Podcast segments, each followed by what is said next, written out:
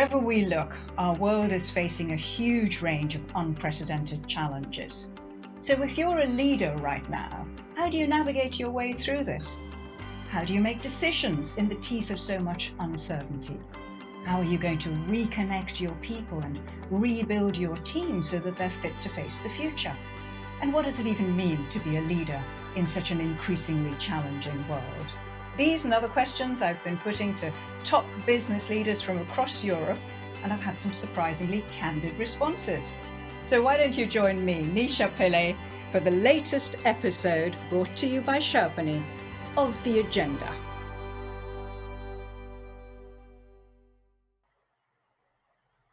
My guest today knows how to navigate tricky situations by putting himself into the shoes of his listener in order to communicate difficult news with empathy. Let me introduce you to Jürgen Kornmann, the chief spokesperson for the Deutsche Bahn, the big German railway network. And also, in the last uh, couple of years, he's been running the whole marketing and PR effort there. So, welcome to the agenda, Jürgen. Very good to have you with us. Thank you very much, Nisha. It's a pleasure for me. Thank you for having me. And uh, I'm looking forward to, to, our talk. And so am I, Jürgen. You know what? During lockdown, I decided to learn German for some reason, just for the fun of it. Also, uh, wollen wir uns auf Deutsch unterhalten? Wollen wir dieses Interview auf Deutsch machen? Was meinen Sie? Sehr, sehr gerne. Das ist wunderbar. Und äh, herzlichen äh, Glückwunsch und großes Kompliment für Ihre super äh, deutsche Sprachkenntnis. Also los geht's. Es gibt einen Moment im Lauf Ihrer Karriere, Jürgen, in dem Sie mit öffentlichen Attacken konfrontiert waren, das sogenannte Klimaanlagen geht. Genau, das war das Jahr 2010 und äh, wir hatten sehr hohe Temperaturen schon über mehrere Tage in Deutschland. Und äh, unsere Züge die äh, alle sehr modern sind, äh, bekamen aber teilweise Schwierigkeiten mit der Klimaanlage. Die äh, heißen Temperaturen über mehrere Tage hinweg hatten dazu geführt, dass die Züge, die ständig in Deutschland von A nach B unterwegs sind, äh, sich etwas aufheizten und die Klimaanlagen im Dauerbetrieb teilweise ihre Funktion aufgaben. Das führte dazu, dass in manchen Wagen des Zugs die Temperatur sehr stark anstieg und äh, für manche Passagiere es gesundheitliche Probleme gab mit diesem Zustand. Und können Sie uns bitte erzählen, was eigentlich passierte? Wir hatten äh, an diesem Tag, es war ein Sonntag, hatten wir äh, sehr viele Passagiere in unseren Zügen und äh, in einigen Zügen war die Temperatur in den äh, Wagen so hoch gestiegen, dass Menschen ähm, bei einem Halt unterwegs auf der Strecke von Sanitätern aus dem Zug geholt werden mussten, weil sie starke Kreislaufprobleme hatten. Und äh, sie waren dehydriert und diese hohen Temperaturen in, im Zug hatten ihnen äh, so zugesetzt, dass äh, äh manche Fahrgäste ins Krankenhaus gebracht werden mussten. Aha. Und wieso ist so eine große Geschichte daraus geworden? Diese Situation äh, blieb äh, nicht unbeobachtet. Äh, einige von den äh, Fahrgästen hatten bereits über die sozialen Medien aus den Zügen heraus kommuniziert. Hier ist es wahnsinnig heiß, äh, es ist fast nicht zum Aushalten. Äh, ich habe Probleme mit meinem Bewusstsein und mit meinem Kreislauf. Und hoffentlich tut hier irgendjemand was, um diese Temperaturen wieder zu senken. Und äh, daraufhin äh, sind einige Journalisten äh, sofort auf diese Story angesprungen und haben an einem Bahnhof, wo wir dann äh, mit Krankenwagen ähm, einige äh, Passagiere aus dem Zug ins Krankenhaus gebracht haben, haben diese Szenen gefilmt, für die Nachrichten äh, dann Interviews geführt mit den Betroffenen und äh, in dieser Situation musste ich als äh, Sprecher der Deutschen Bahn natürlich vor den TV-Kameras Rede und Antwort stehen. Und was haben Sie der Presse gesagt? Sie waren ja der Hauptkontakt zur Öffentlichkeit. Das ist richtig. Äh, die Nachrichtensendungen baten mich um ein Statement. Und dieses Statement habe ich natürlich gegeben, habe mich zunächst mal entschuldigt im Namen der Deutschen Bahn bei unseren Passagieren, die gesundheitliche Probleme hatten. Hatte gesagt, es tut mir sehr leid äh, für diese Fahrgäste, äh, dass sie äh, in diesen heißen Zügen sitzen mussten. Aber wir haben doch den Großteil unserer Züge an diesem heißen Tag an ihr Ziel gebracht, ohne dass es Probleme für die überwiegende Mehrheit der Fahrgäste in Deutschland gab. Und äh, dieser zweite Satz, in dem ich äh, relativiert habe, die Probleme, die für manche Fahrgäste durchaus äh, sehr dramatisch waren, dieser zweite Satz wurde in der Hauptnachrichtensendung in der Tagesschau und in, in, im Heute-Journal ausgestrahlt. Und damit kam nicht meine Entschuldigung in dem Statement vor, sondern lediglich die Aussage, wir als Deutsche Bahn haben aber sehr, sehr viele Züge und die überwiegende Mehrheit dieser Züge ist ohne Probleme unterwegs gewesen und die überwiegende Mehrheit unserer Fahrgäste war von diesen äh, gesundheitlichen Problemen nicht betroffen. Ah. Und das war natürlich ein großer Fehler, denn dann hat sich die äh, Medienöffentlichkeit und äh, natürlich auch die sozialen äh, Medien ähm, extrem darüber äh, beschwert, dass dieser Sprecher der Deutschen Bahn offensichtlich überhaupt keine Empathie zeigt, äh, offensichtlich überhaupt nicht mitfühlt, welche Probleme die Fahrgäste an Bord der Züge der Deutschen Bahn haben und einfach äh, ein relativierendes Statement äh, in die Welt setzt und sagt, äh, so what? Wir haben ja äh, die meisten dann doch äh, ohne Probleme an ihr Ziel gebracht. Und äh, das war natürlich ein Riesenproblem und hat erhebliche mediale Aufmerksamkeit dann gesorgt. Was hätten Sie stattdessen sagen sollen? Also, im Nachhinein habe ich natürlich gemerkt, ähm, dieses Statement mit einerseits ähm, einem empathischen Teil und andererseits einem faktenbasierten Teil, das funktioniert nicht in so einer emotionalen Krisensituation. Das heißt also, den äh, rationalen Teil mit den Fakten, dass wir ja trotzdem den Großteil der Menschen an ihr Ziel gebracht haben, ohne Probleme, den muss man in so einer Situation weglassen. Man muss einen Perspektivwechsel vollziehen und muss sich zum einen in die Rolle der Menschen versetzen, die diese Probleme hatten, die wirklich Kreislaufprobleme äh, äh, hatten, die, denen es schlecht ging, die ins Krankenhaus mussten. Und man muss sich auch in die Situation der Fernsehzuschauer versetzen, die sind natürlich von diesen Bildern beeinflusst. Sie sehen Menschen auf äh, Sanitätstragen, die äh, von Krankenwagen dann ins äh, Krankenhaus gebracht werden. Sie sehen offensichtlich Fahrgäste, denen es äh, an diesem Tag nicht gut erging im Zug der Deutschen Bahn. Und sie sehen aber als harten Kontrast diesen Sprecher, der darauf offensichtlich überhaupt nicht eingeht und stur äh, seine Botschaft äh, an den Mann und an die Frau bringen will, dass äh, die Deutsche Bahn ja insgesamt ganz gut durch diese Hitzewelle gekommen ist. Damals hatten Sie einen großen Fehler gemacht. Ähm, wie sind Sie damit zurechtgekommen? Die Deutsche Bahn stand in diesen Wochen des Sommers 2010 unter großer Beobachtung und auch unter großer Kritik. Und äh, für ähm, die Bahn, äh, für das Top-Management der Bahn wäre es relativ einfach gewesen zu sagen, dieser äh, Sprecher, Herr Kornmann, hat hier nicht in unserem Sinne gesprochen.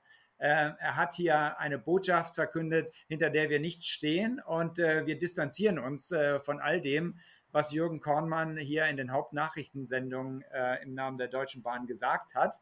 Und äh, wir kümmern uns darum, dass er möglichst nicht mehr vor ein, einer TV-Kamera auftaucht.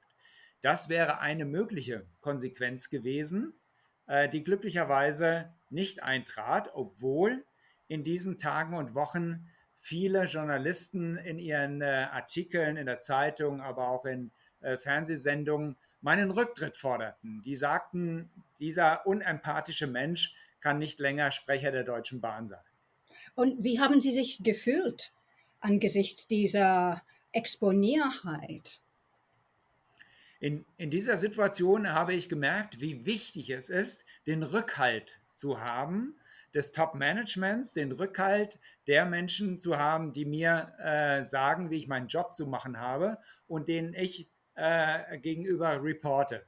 Und äh, nur in der Situation, wo ich das Gefühl habe, ich darf Fehler machen, weil ich auch die Freiheit bekomme, sie zu korrigieren und beim nächsten Mal es besser zu machen. Nur mit diesem Rückhalt ist es mir möglich, meinen Job wirklich verantwortungsvoll auszuüben. Und äh, da gab es ein, ein grandioses äh, Beispiel für diesen Rückhalt, denn in einer TV-Sendung wurde mein Vorstand äh, der Deutschen Bahn eingeladen zu einem Talk äh, in der Sendung Maybrit Illner, ist in Deutschland relativ bekannt. Und obwohl das vorher überhaupt nicht äh, abgesprochen war mit der äh, Talkmasterin, hat sie meinen Vorstand in der Live-Sendung damit konfrontiert, dass ich diese Sätze in der Hauptnachrichtensendung äh, an diesem Tag der Probleme gesagt habe. Und sie hat ihn live in der Sendung gefragt, wie können Sie mit diesem Pressesprecher, mit Herrn Kornmann, noch länger zusammenarbeiten? Es ist ein Skandal. Dieser, dieser Mensch äh, muss entfernt werden. Und äh, mein Vorstand hat in dieser Situation gesagt, ja, das war vielleicht nicht optimal, äh, wie Herr Kornmann auf diese Fragen reagiert hat. Aber ich weiß, er hat sich im Namen der Deutschen Bahn auch in diesem TV-Statement entschuldigt und er hat sehr wohl auch die Situation der Fahrgäste reflektiert, aber das wurde nicht ausgestrahlt in der Sendung. Sie haben nur die Botschaft genommen, die eben eher rational und unempathisch war. Und deswegen bin ich überzeugt, dass Herr Kornmann weiterhin der richtige Kollege ist, um diese verantwortungsvolle Aufgabe für die Bahn zu erledigen. Und das war natürlich ein Schlüsselmoment für mich, diesen Rückhalt zu bekommen vor allen äh, Menschen, die am Fernsehschirm äh, saßen und die sehen konnten, ja, äh, bei der Deutschen Bahn gibt es durchaus eine differenzierte Sichtweise, dass man Fehler machen darf, aber man hat auch die Chance, sie zu korrigieren. Was haben Sie aus der ganzen Sache über Leadership, über Führung gelernt?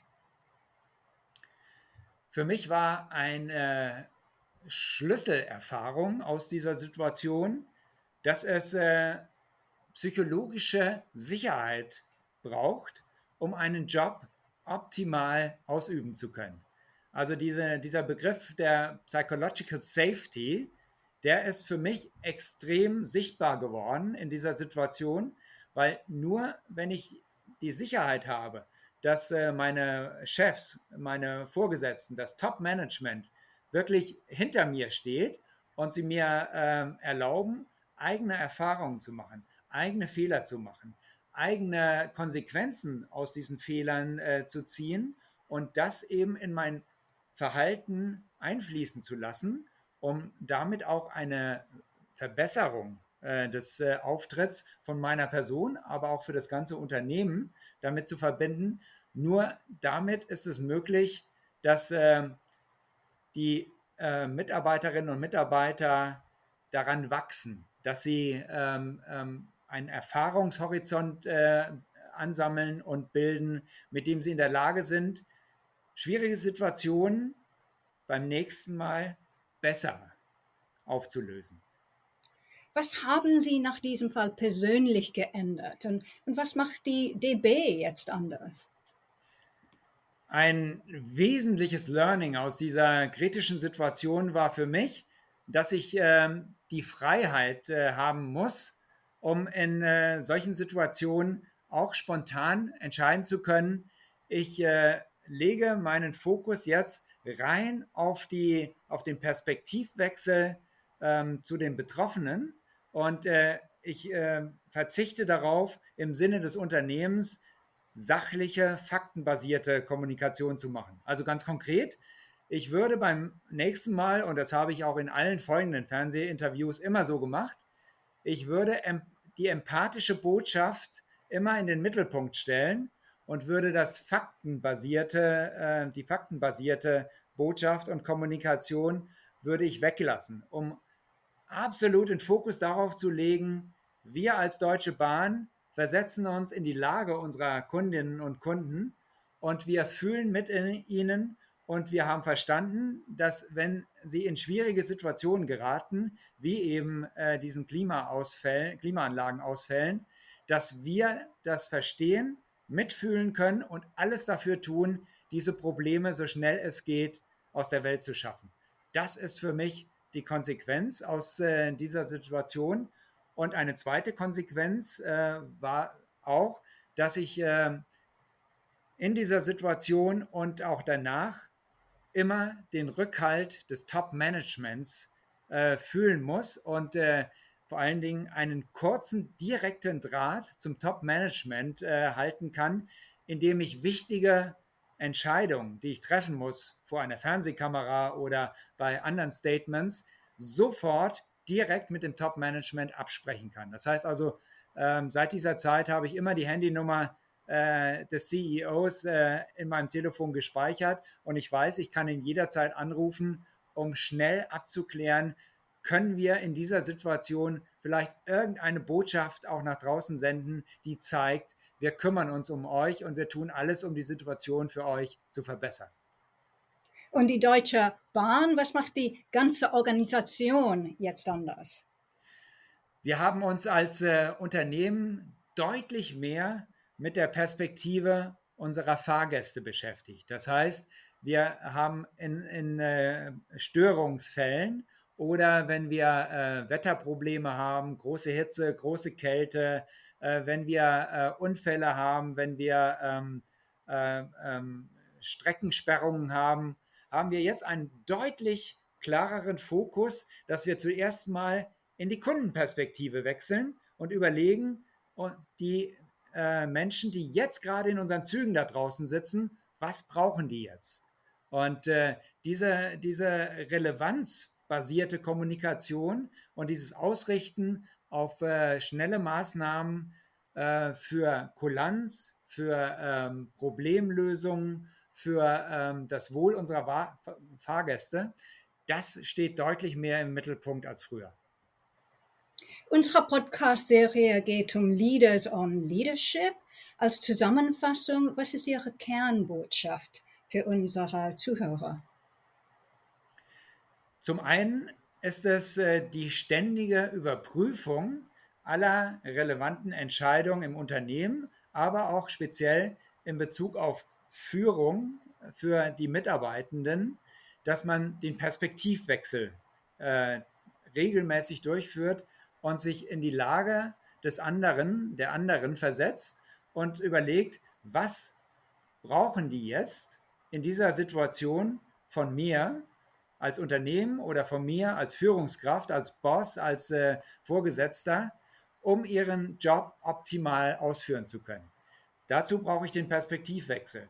Und dann muss ich die Mitarbeitenden in die Lage versetzen, mit einem Gefühl der psychologischen Sicherheit die richtige Entscheidung zu treffen für die jeweiligen Probleme, die sie lösen müssen. Sie dürfen sich nicht in einem Gefängnis fühlen, aus dem sie nicht ausbrechen können, aus der, in dem sie keine Eigenverantwortung haben, in dem sie nicht die Freiheit haben, äh, selbst zu entscheiden, was ist jetzt gut für mich oder fürs Unternehmen ähm, und diese Entscheidung auch umsetzen können. Deswegen ist diese psychologische Sicherheit extrem wichtig, weil sie nur damit einen langfristigen Unternehmenserfolg sichern können. Jürgen Kornmann, das war eine faszinierte Unterhaltung. Thank you so much for joining us on the agenda. It, it was my very pleasure. Thank you for having me.